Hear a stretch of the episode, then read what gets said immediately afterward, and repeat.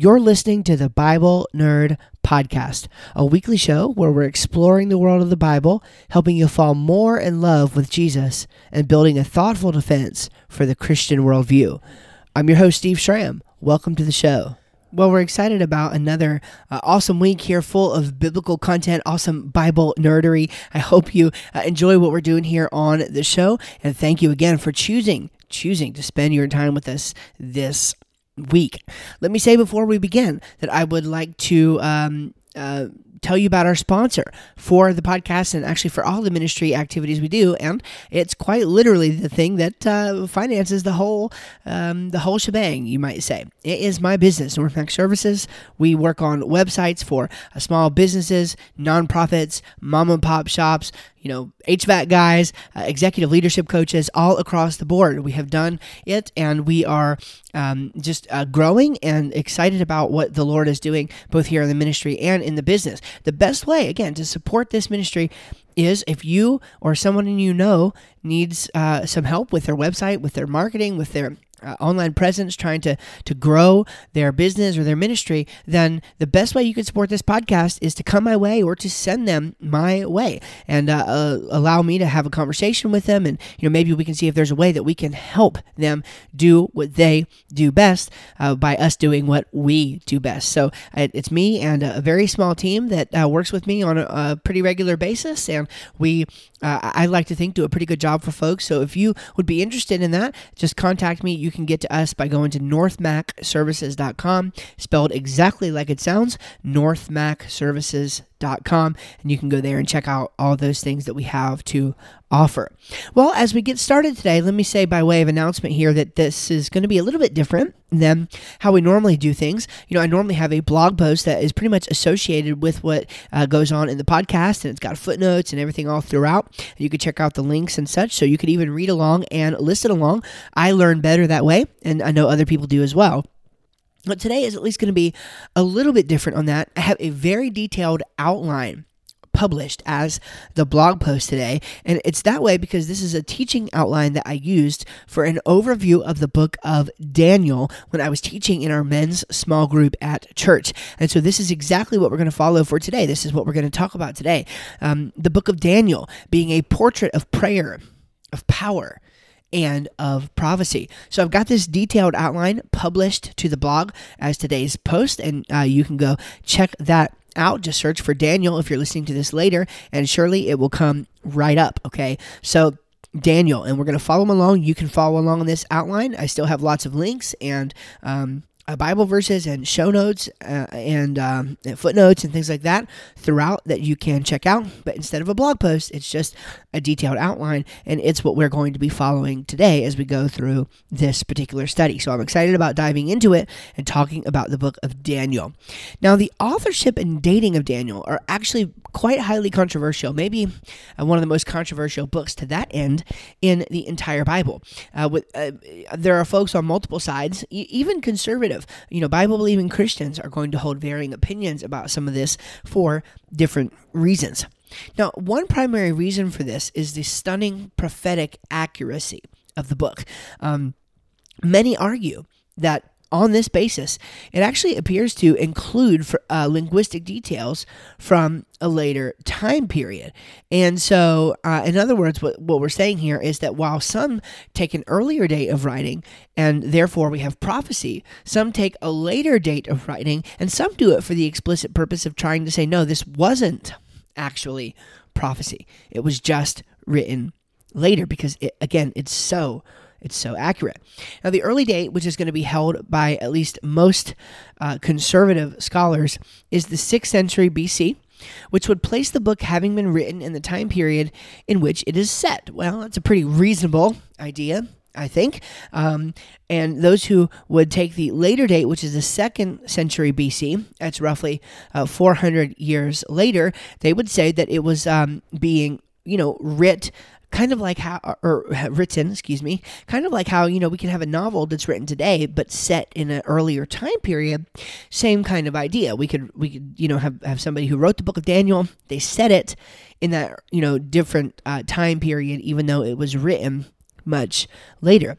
Now, this would also entail, of course, that, that Daniel, who we understand to be the biblical Daniel himself, was not the writer, but perhaps it was some uh, anonymous Jew or someone else writing under the pseudonym of Daniel. So, those are kind of the ideas that are uh, uh, put forth and laid out there. Um, we're not going to get into the, the weeds really on the dating and authorship stuff today. Uh, there is, you know, there's some interesting resources out there uh, for that. If I could just summarize it this way, though, uh, it's almost kind of a moot point. There are arguments on both sides. There are even conservative scholars who take the later position based on some of those arguments. Um, and they would have no problem accepting the idea of prophecy. Um, but if you really look at it and you lay out the arguments, you could pretty much come up with a list of things that support either case. And so I think the um, earlier date is the accurate one. I think the early date where the events are actually being written during the time period they were set and that God was giving all of this stuff to, to, to Daniel as a prophecy, I think that's the right way uh, of understanding this. Again, there are people on both sides, but I think the early date is the most accurate given the information that we do have. Uh, by way of a key verse, what, what, what, would be maybe a key verse from the book of Daniel that would kind of summarize the uh, meaning of the book, the overall um, uh, you, you know gist of the book. I think it's probably Daniel 2:44. You're welcome to disagree, but I think it's probably Daniel chapter 2 and verse number 44. Here's what it says. And in the days of these kings shall the God of heaven set up a kingdom which shall never be destroyed. And the kingdom shall not be left to other people, but it shall break in pieces and consume all these kingdoms, and it shall stand forever. And it shall stand forever. Now, here's some interesting facts as we go through and take a look at some different ideas from the book. So, first, um, his name means God is my judge. That's what the word Daniel means God is my judge. His life and ministry span the entire 70 year period of Babylonian captivity. I mean, he uh, was taken captive as a young man and quickly raised up through the ranks. You know, they saw that he was very smart, you know, a very intelligent uh, person, a very wise person. And he, of course, if you've read the book of Daniel at all, you know, there are these circumstances in which Daniel basically uh, gave honor and all glory to the Lord in face of insurmountable almost circumstances. And yet, in some cases, it garnered him respect with those in leadership even those who were not followers of Yahweh.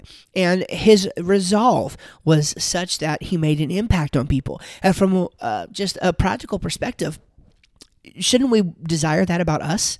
Um, you know, you can be uh, a respectable person. You can, you can be a person who makes an influence on those around you, even those who don't live for Christ, just by having some sort of resolve for standing up for what you believe in, for having good reasons for why you believe in those things, and having a sincerity uh, about you and a an air of truth about you that is just hard for people to deny and hard for people to ignore. That, from a very practical perspective, is something we can learn from the life of Daniel. Again, he was deported to Babylon, which was 900 miles away, when he was only 16 years old. Only 16. He was selected for special service in Babylon and given three years of training in the best of Babylon's schools. I mean, they were bringing him up right through the ranks. He was giving a Babylonian name. He was given a Babylonian name, Belteshazzar, meaning Bel, protect his life. Bel, protect his life. Now, Bel was the title that was assigned to various Mesopotamian gods. Now, you know what what could be said about that? Well again that those who were in leadership there and those who um, had a, a, special liking to daniel of course they weren't followers of yahweh. So they named him based on even their false gods that they followed. They they admired him and revealed revered him uh, such that they um, they gave sort of an endearing title to him based on based on their gods even though they knew that he followed yahweh. He made an impact on these people Nine out of the 12 chapters in Daniel revolve around dreams. Around dreams. And that's really interesting because the whole dream thing is something that we don't really see that much today. We don't really talk about that much today. There is much aversion to it, the whole visions and dreams thing, and uh, evangelicalism. And I think for probably pretty good reason, there have been many, many uh, fakes and hoaxes over the years that have been attributed to that kind of thing. It's always funny how that kind of thing um, is is is attributed to things that can't be confirmed or proven by any third party. You just kind of have to take somebody's word for it. And um, anyway, that, that's a hobby horse I could go out on. Uh, but God has interacted that way in the past, and I've said this before, and I'll say it again. I'm cautious but open. God can do what He wants to do. There is no verse in the Bible that says nobody's ever going to dream a dream again. Um, you know that that has some sort of spiritual significance. Uh, you know that verse isn't in the Bible. So I think as a manner of operating, that God typically does not speak in that way today. But if God wanted to get the message across, I don't see why He couldn't. God is still God, um, and I'm not going to place constraints on Him that He does not place on um, himself. So that's just my uh, thoughts on that. I have more detailed and nuanced thoughts on that on an episode of my uh, podcast that I record sometimes on the go called Theology on the Road. You could check out a, um, a episode of that titled Dreams if you would like to. Theology on the Road, and the episode is titled Dreams. And I, I spoke more about this there and kind of worked through the thinking of it on my way to work one morning. So you might find that interesting if you want to go deeper into that subject. Out of the 2,930 Bible characters, Daniel is one of the few well known characters about whom nothing negative is ever written. Joseph is another one of these. Nothing negative is written about these figures, about Daniel and that's just uh, that's really interesting because you know the Bible is not afraid to point out the scars, right? I mean, some of the most um, well respected uh, biblical uh, figures and highly revered biblical figures, um, e- even those that, I mean, look at Abraham, I mean, the friend of God, uh, according to Hebrews, and yet uh, his moral failures are on display for all of history to observe. The same is true of King David, the same is true of the uh, Apostle Peter. There are failures in thinking, failures in human decency, you know, failures in, in measuring up to God's expectation. And yet those things are recorded. And we see nothing like that in Daniel. We see nothing like that. Everything that's recorded about him is cast in a, a, a positive light. And so I think that's interesting. Uh, does that mean Daniel never did anything wrong? Does that mean Daniel lived in sinless perfection? Surely it does not. But it is a massive testament to the um, to the impact of his life again to the way that he lived his life especially being bathed in the environment of false gods and such that he was. He was deep in that babylonian environment and yet nothing bad could be said about daniel that was worthy of putting into the scriptures. And i think that is just a huge huge uh, testament and compliment to him. His life was characterized by these things by faith by faith. Daniel was huge on faith. Daniel had faith in God despite the circumstances in many, many cases that are reported here, and I'm sure many more beyond that. Prayer. Prayer is a huge theme in the book of Daniel. Daniel's um, uh, resolve and willingness to pray despite the fear of impending and certain persecution. Courage. Courage. Many times he overtly, overtly denied what the leaders of the day were trying to place upon him those uh, certain responsibilities and certain restrictions that they placed upon him. And he said, No, I'm not going to have it. I'm standing up to you. Consistency and, of course, lack of compromise. These are uh, related ideas uh, to, to, again, courage. He, he, kept consistent. He did not um, back down and he didn't compromise for anything. He never compromised his values. He stood strong and stood up for what he believed. And the book of Daniel has also been called the apocalypse of the Old Testament. So it was written in, in the genre of Jewish apocalyptic literature. And this is notoriously difficult literature to understand. You know, it's going to deal with certain things um, uh, imagery it's heavy heavy heavy on imagery and a lot of times there's going to be explanations at least as you read it you sort of hope there are uh, explanations of different things in the text and it's going to use these uh, associations that are not immediately obvious unless they are explained by the text. So there are parts of Daniel that, uh, and it, same is true of, of Revelation, for example, that are just extremely difficult to get a grasp on without lots of good study. And then the book of Daniel was written to offer encouragement to the Jewish exiles by revealing God's sovereign will for Israel after the period of Gentile domination. It was written to offer encouragement to the Jewish exiles by revealing God's sovereign will for Israel after the period of Gentile denom- uh, excuse me, domination. And um, finally, Daniel is the only book in the Hebrew Bible that directly attests belief in bodily resurrection. In bodily resurrection. You see that in Daniel 12, 2 to 3. This uh, belief is expressed there in the actual bodily resurrection of those who believe in Yahweh. What can we say about the reliability of Daniel? So we see that Daniel's obviously uh, a wonderful book. There are good practical truths we could take from it. There is heavy uh, prophetic imagery we can take from this. There are worldview implications that flow directly from things that we learn in the idea of Daniel. But, but, but, but, but can it be trusted?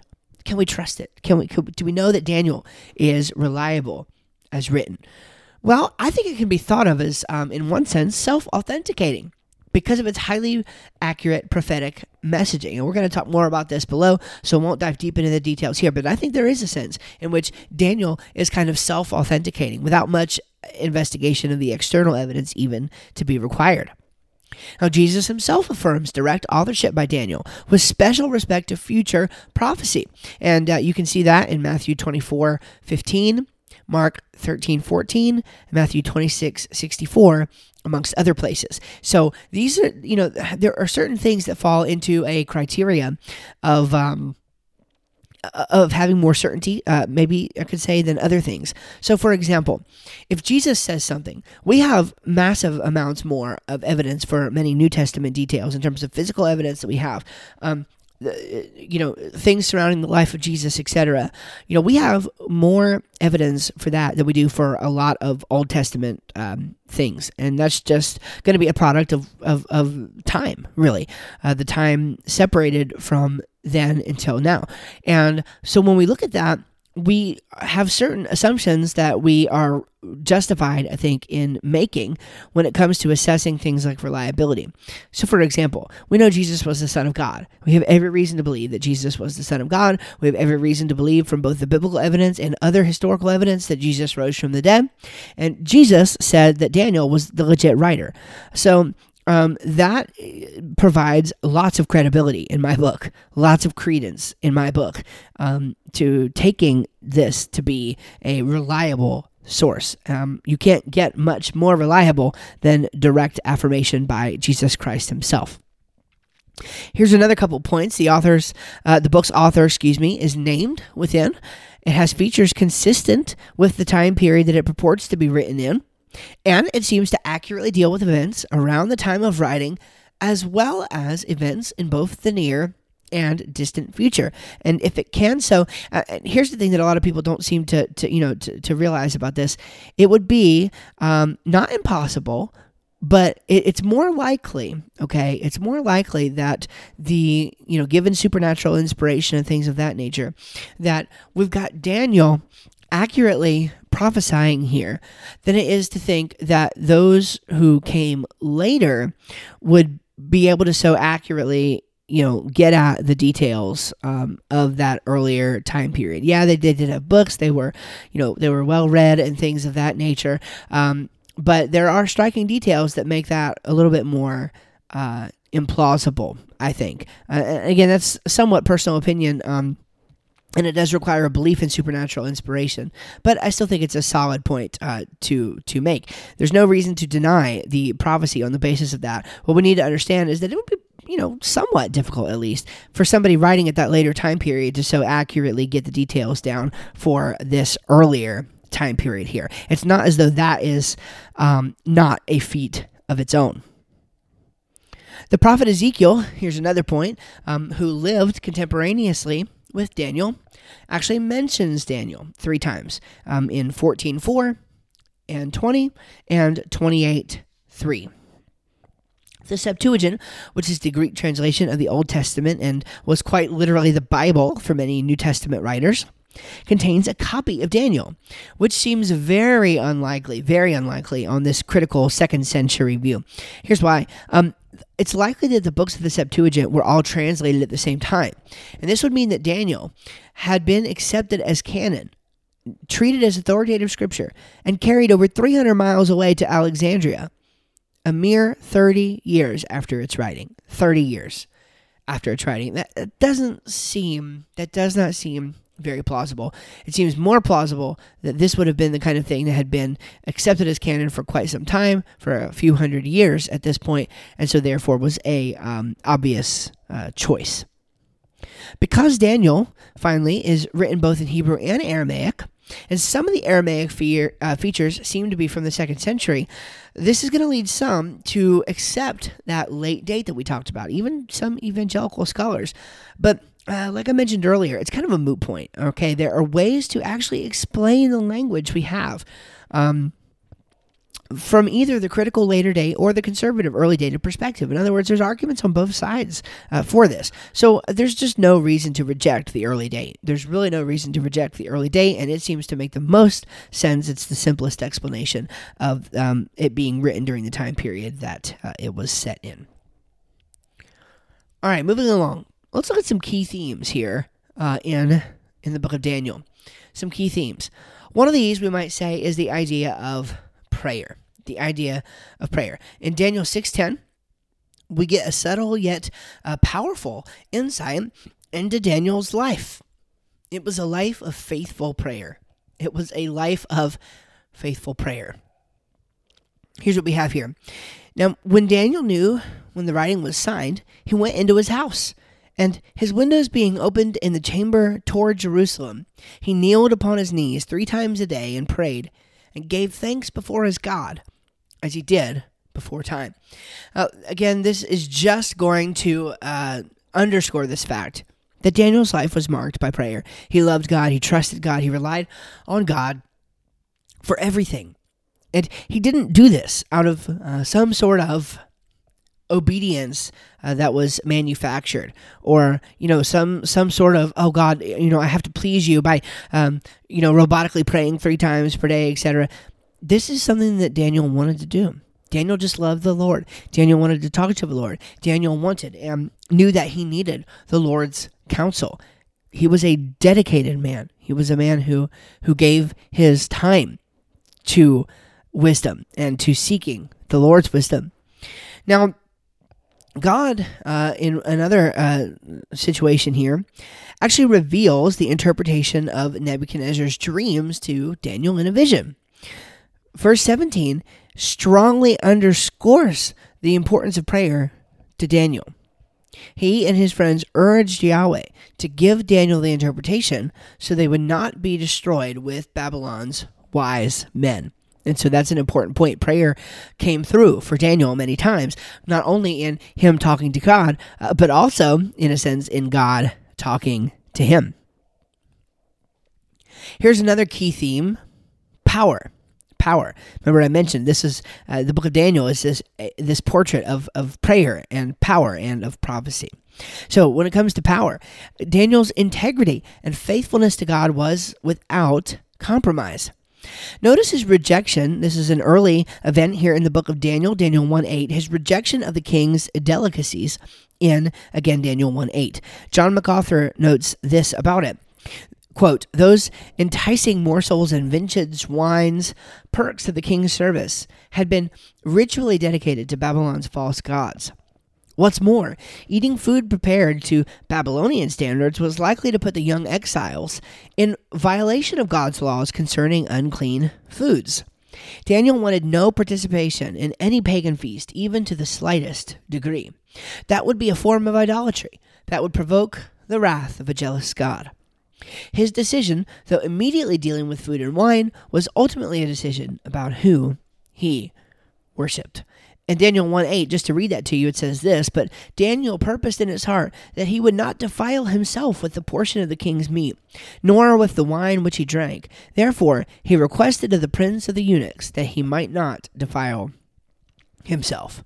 So he had power in this situation to overcome what would be strong cultural temptation. You know, frankly, I, I, have a difficult enough time sticking to keto when my family is eating yummy starches and sugar. Uh, you know, let alone, you know, being in this situation where everybody around you um, is doing their thing and has such religious significance and such theological significance to them. And Daniel says, no, I'm not going to do it because to do that would be to defile myself to defile myself. Here's another instance in Daniel 3 of Daniel's power. His cohorts, Shadrach, Meshach, and Abednego, refused to bow down to the golden statue. Surely you remember this.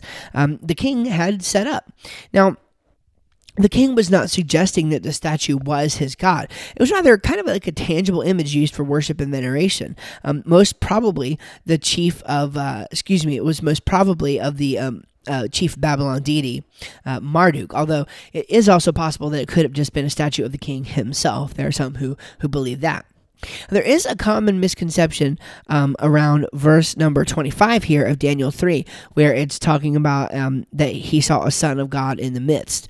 Um, this word here is bar Elohim, bar Elohim. Now, some interpret this to be a theophany. In other words, like like God, like literally a you know pre-incarnate uh, you know, experience of the pre-incarnate Christ. We talked about theophanies a few weeks ago.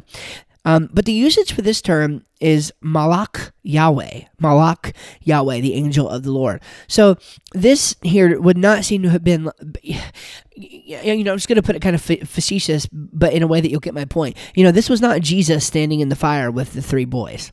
Okay, that's not that's not what the king was seeing. Um, but it very likely was a member of God's divine council. You know, we talk about that stuff here from time to time, and uh, I think it's interesting to to to know. I think it was probably um, uh, a divine council member that had uh, showed up on the scene and was demonstrating that uh, that there was no need to fear and that God had this. Here's another instance of power. Daniel 4. We see an incredibly practical lesson on pride. Uh, on pride. And, you know, pride really uh, gets to the heart of the issue, right? Pride tends to be the heart of all sin. Uh, we want, for us, um, what we think is best, but we can't even begin to understand what the best for us is. That's where we have to lean and rely on God. But insofar as we keep leaning and relying on ourselves, we are going to be in a mess. And we see this lesson here. Um, in short, here's what happens. The Lord gives Nebuchadnezzar a vision, and Daniel interprets it. It has to do with what will come upon him if he remains prideful and he fails to recognize that Yahweh, who is the one true God, has ultimate power over earthly rulers. Now, this raises a really interesting question. Uh, I think. Did Nebuchadnezzar get saved? Right? Did Nebuchadnezzar get saved? Uh, because, again, he did come to eventually realize this. He came to realize that um, that that that Yahweh is the one true God, and therefore he was released from this punishment. One of the writers that got questions uh, is going to examine this question, I think, in a helpful way. So I'm just going to read their answer to you. Quote, the exclamations of Nebuchadnezzar recorded in the book of Daniel have led some to consider the possibility that Nebuchadnezzar became a believer in the one true God. History records Nebuchadnezzar being a follower of the Babylonian gods Nabu and Marduk. It is possible that Nebuchadnezzar renounced these false gods and instead only worshipped the one true God. Yes, it is possible. If nothing else, Nebuchadnezzar became a henotheist, believing in many gods, but worshiping only one God as supreme. Based on his words recorded in Daniel, it definitely seems like Nebuchadnezzar submitted himself to the one true God. Further evidence is the fact that God refers to Nebuchadnezzar as my servant three times in the book of Jeremiah. Was Nebuchadnezzar saved? Ultimately, this is not a question that can be answered dogmatically. Whatever the case, the story of Nebuchadnezzar is an example of God's sovereignty over all men, and the truth that the king's heart is a stream of water in the hand of the Lord. He turns it wherever he will. Proverbs 21 1. Close quote. So, I mean, you might get to see Nebuchadnezzar in heaven. I mean, what a thought, you know? You just, uh, you know, these are the things you don't think about. But when when you get into Bible nerdery, right, you you start talking about these things, and it's like, holy cow! Like I might get to meet King Nebuchadnezzar. Like you always think about him in some of these, uh, you know, negative situations with a disposition toward Daniel. But then you start to take a look at the text closely, and by all indications, he came a believer in the one true God, in Yahweh, and Nebuchadnezzar is potentially, very potentially, with the Lord right now. It's just an amazing thought. It's an amazing, just just amazing thought to me. Okay, Daniel 6. Daniel 6, verses 1 through 3. Now, this particular passage here demonstrates how power over self often leads to power over others in God's economy.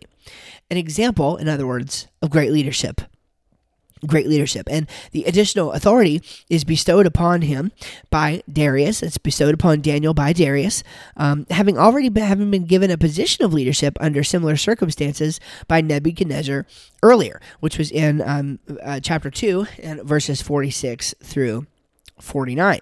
So again, we see uh, that the earthly kings, that these uh, rulers are getting a sense for the kind of person that Daniel is, and they respect him for that, even if they don't agree with him necessarily on everything, and even on some major things.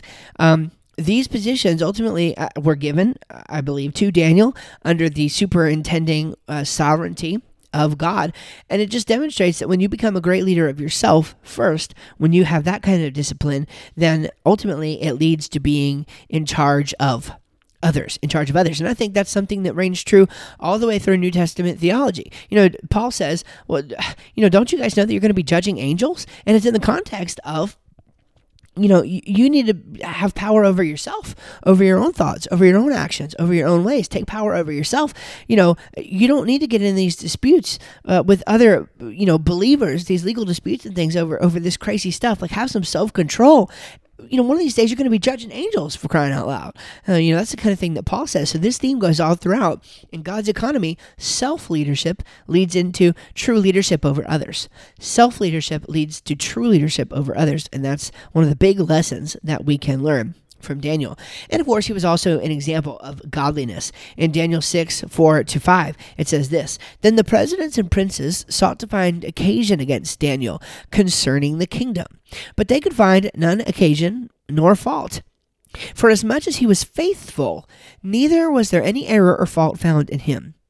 Then said these men, We shall not find any occasion against this Daniel, except we find it against him concerning the law of his God.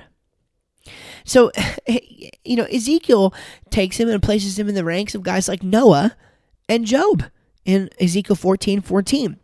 And what I find interesting about this passage that I just read to you here, Daniel 6, 4 to 5, you know, they found issue with Jesus this way too. They found fault with Jesus concerning the law of his God as well, right? They tried to catch Jesus on these things and they tried to catch Daniel on these things. They were trying to show that Daniel or Jesus was inconsistent. And they could not do it. They just they just could not do it. So they had to fabricate things. They had to fabricate things about God's expectations and God's requirements, etc., and place those demands on these people in order to charge them for it. It's just, it's just absolutely incredible. So what they did in the case of Daniel, of course, was they made a law against prayer, and they made a law that they knew that that when Daniel's they knew that Daniel would not give up his devotion. They knew that Daniel was dedicated. Again, he had that resolve. We've used that word multiple times now. They knew that Daniel would show up to pray. And of course, we see that very intentionally, Daniel was overt with his prayer, even when they made laws against it. Daniel was not going to back down, and he did not back down. And that is what they tried to catch him with. And it's just, you know, they did the same thing to Christ. And in some cases, they'll do the same thing to me and they'll do the same thing to you.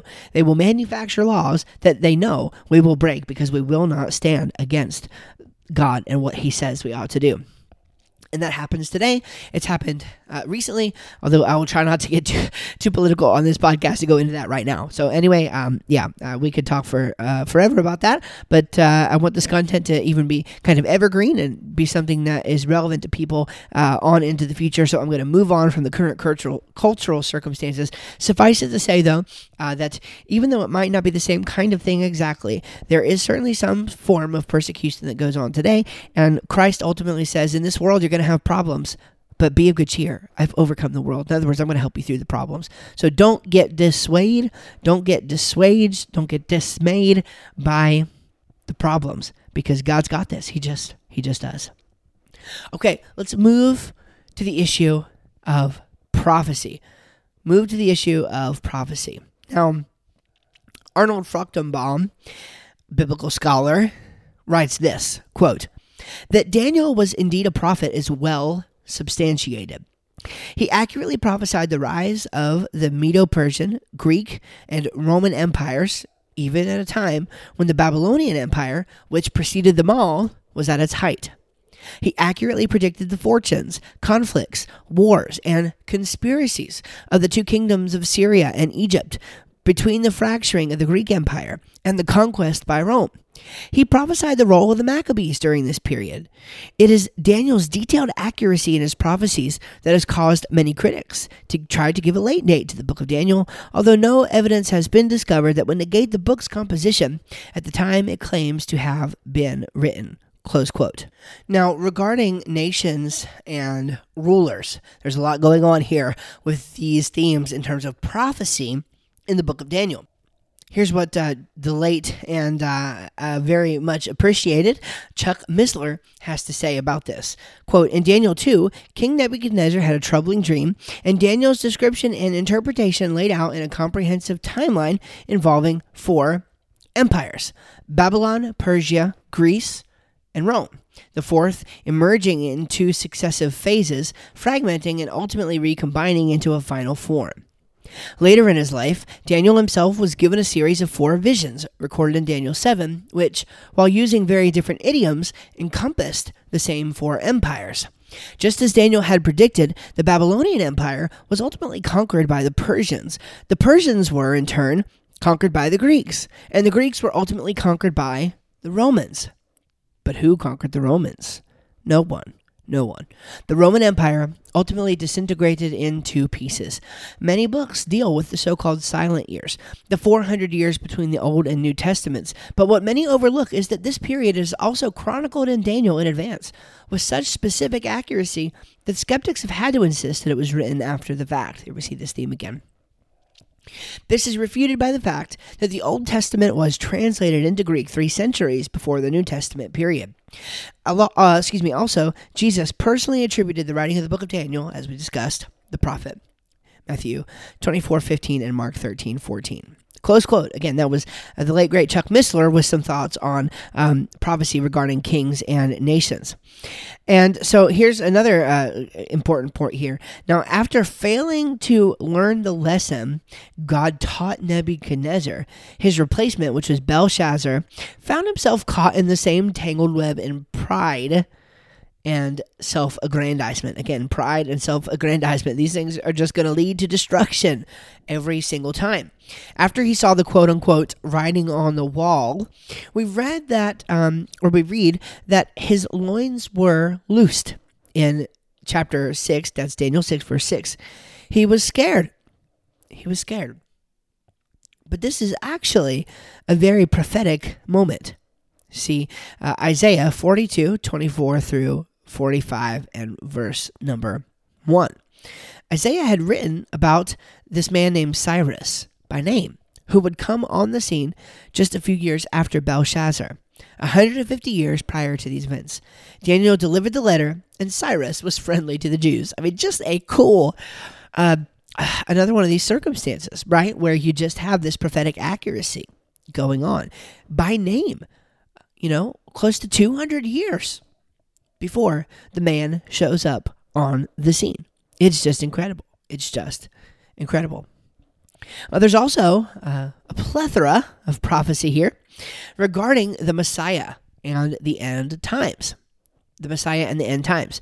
One of these themes is the so called Son of Man, the Son of Man theme.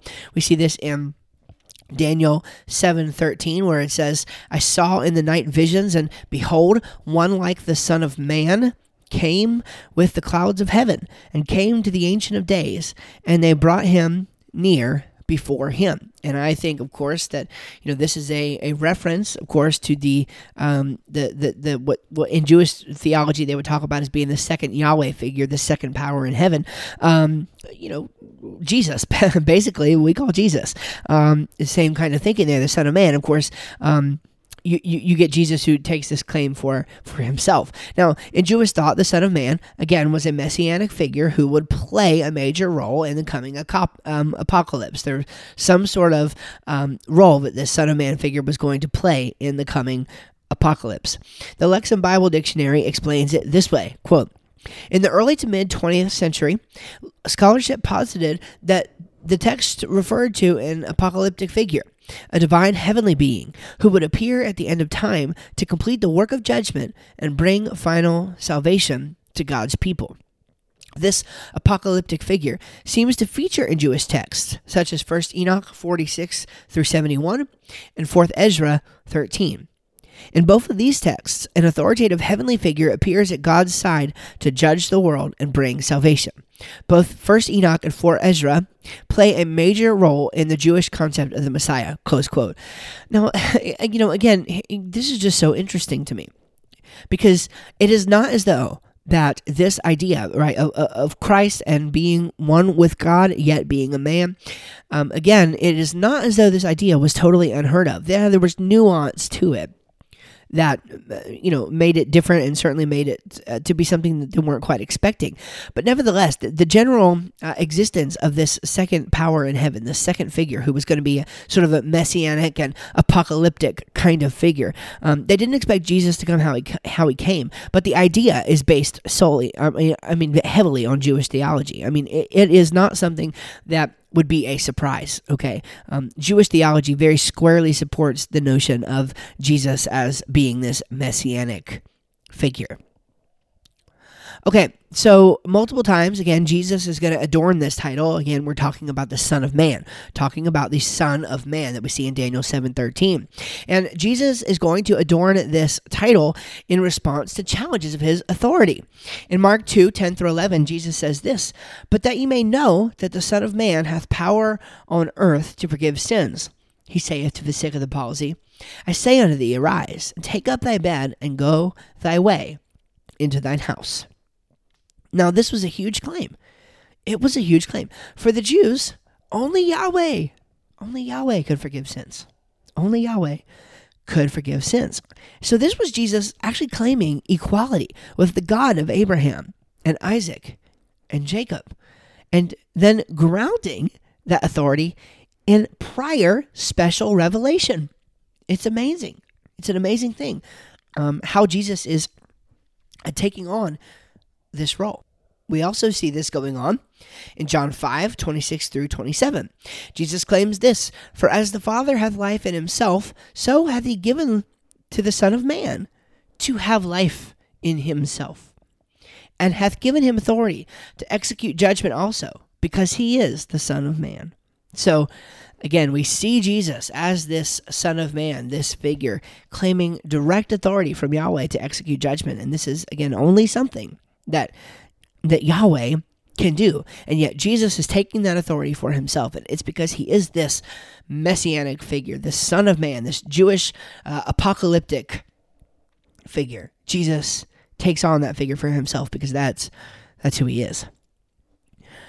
Then we have the 70 weeks of Daniel. Uh, you can read Daniel 24 through 27 to get some context on this. And again, let me just remind you you can go to the show notes here. All these scriptures that we've been mentioning, um, many of these are written out right there on the page. The ones that uh, aren't, and in fact, all of them anyway, are linked up through Logos Bible software. They provide a really helpful tool that I've got plugged into the website where all you got to do is hover over that particular Bible verse and you see a preview right there of what the Bible verse says. And if it's a longer passage, you just click more and it will actually take you to where you can read more of the passage in a new tab or a new window. So uh, it's a really helpful way to follow along with the things that we're discussing here. Uh, if you have the ability to do that, you don't even have to have your Bible open. You can just follow along in the blog post. And uh, not only will you see the text and, um, you know, kind of what I'm using for my notes for what we're reading, but you can see any links, any resources, any Bible verses that we mentioned there. So go check that out.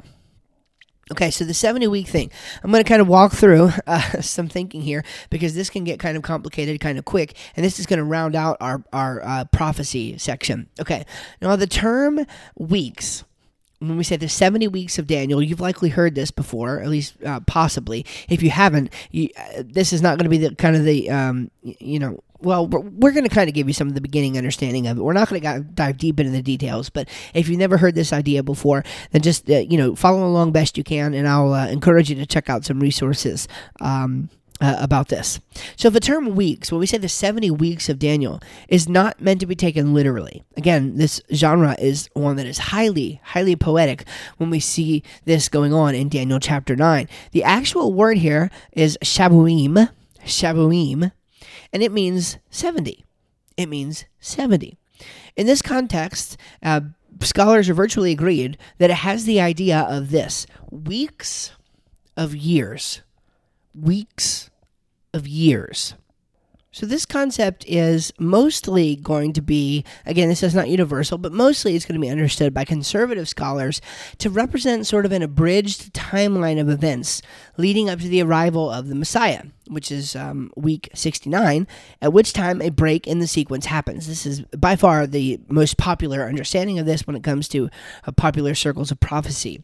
Um, week number 70 is going to represent the uh, week, again, in air quotes there, so the seven year period of tribulation preceding the millennial reign of Christ. And again, this is going to follow along with a more of a premillennial uh, view of the uh, of these events. Now, uh, there are other ways of understanding that as well. I'm not as familiar with them. Frankly, I haven't done a deep dive myself into prophecy. I've always been raised on the premillennialist position, um, and uh, so that's uh, you know I, I, currently hold that, uh, but sort of by uh, by default. I have studied it a little bit. Uh, don't get me wrong. Um, but there is uh, more I want to look into. I definitely think there's some, uh, you know, nuance that could be discussed there. But for the most part, I find this to be a pretty consistent way of looking at things, this premillennialist view. So if you don't take that view, well, that's fine. You surely know by now that I am one who is open to disagreement. Um, but uh, but that's a particular position that I take, and um, so that's why I, I presented it this way. So now there's lots of awesome stuff in this prophecy. But let's just seek to understand the force of it. And we're going to look at one series of events, okay? And this regards the exact date of the pronunciation of Jesus as king. Okay, check this out 173,880 days would occur between the command to rebuild Jerusalem and its walls, specifically, and the presentation of Messiah as king. On March 14th, 445 BC, the decree to rebuild the city and its walls went out from Artaxerxes Longimanus. I don't know exactly the best way to say that, so that's how we're going to say it. Artaxerxes, maybe it's Longimanus. That sounds pretty cool. Jesus denounced every attempt to regard himself as king, except the one he arranged at the triumphal entry, in fulfillment of Zechariah's prophecy in chapter 9 and verse 9. So let me let uh, Chuck Missler again sum this up. Quote This occurred on the 10th of Nisan, or April 6th, 32 AD. When you convert the Hebrew text into the terms of our calendar, you discover that there were exactly 173,880 days between the decree of Artaxerxes and the presentation of the Messiah, the King, to Israel. Gabriel's prophecy, given to Daniel five centuries later and translated into Greek three centuries before the fact, was fulfilled to the exact day the exact day close quote. Again so, so that's uh, just some of what uh, you know if you take this understanding of this prophecy i mean you get some pretty cool numbers you know some pretty cool things that are that are lining up there uh, and and going together. So i think there's great reason to trust in the prophetic material that we have um, from daniel and again from the entire old testament uh, prophecy i think in the circles of apologetics is one of the most underused um, uh, th- things that, that help us to understand more about uh, God and God's Word and the reliability and trustworthiness of it. So I think we should make more uh, of, of prophecy. I think. Um, because of the way a lot of popular teachers of prophecy have unfortunately misrepresented uh, biblical um, pr- uh, prophetic teaching and they've really sensationalized it, I think a lot of people steer clear of that topic. And, you know, I, I might, uh, with some introspection here, that might be why I've steered clear of it. You know, I don't know. Um, it's it's a hard topic to get into, and you, you have to do the work, the due diligence of really seeking to understand it for yourself, and also seeking to learn from other people who you believe have a reasonable grasp on it, without getting bogged down with some of these ideas that uh, that are sensationalized in pop culture, uh, or at least in pop evangelical culture. So anyway, there's some great truth to be learned from the prophecy and from the prophetic material in the book of Daniel, and so I highly would encourage you to dive into that for yourself and check it out sometime. So wrapping up here, you know there are many. Um, practical things that we can learn from the book of Daniel. We've talked about some of them as we went throughout, but I think there are three really uh, important takeaways to that end that we can learn from this study. And so let's discuss them now. First of all, is that God is the ruler of rulers. God Yahweh, the God of the Hebrews, the God of the Bible, is the ruler of rulers. Despite the attempts of prideful kings to usurp him, God powerfully demonstrates his supreme authority by exacting judgment on the most powerful of earthly men. God will reward the faithful, but God will punish the unfaithful, those who hate him and despise him. There is punishment, but there is reward. God is the ruler of rulers. We should not fear what man can do unto us because of who God is. The second is that Daniel lived a life marked by faithfulness and devotion. Again, despite all of the theological and prophetic significance of this book, Daniel is personally known for his faithfulness in chapter 6, verse 10, and his, excuse me, verse 4, and his prayer life. That's chapter 6 and verse 10. Um, th- there, there's a lot going on, again, from the prophetic, from the theological, you know, perspective in this book, but there's some great practical truth as well. And it's just as much about those other things as it is about Daniel's resolve, Daniel's fortitude, Daniel's um, faithfulness, Daniel's devotion towards God. And we must learn from that equally, if not more so, than we learn from the other things. And then finally, is that God controls the future. God controls the future. We've seen only a fraction a fraction here in, in our little study of the prophetic and eschatological detail that's available for the student of Daniel to discover. I mean, there's so much more. There's so much more. There's so much more. And I couldn't have even represented it as best as it can be represented, uh, again, because I have not done the deep dive that many others have into this subject in the book of Daniel. What is clear, though, no matter what, it's clear that God knows and sovereignly arranges the future to suit his good purposes. He does it. He arranges it. How that happens, there's different opinions. I have my own.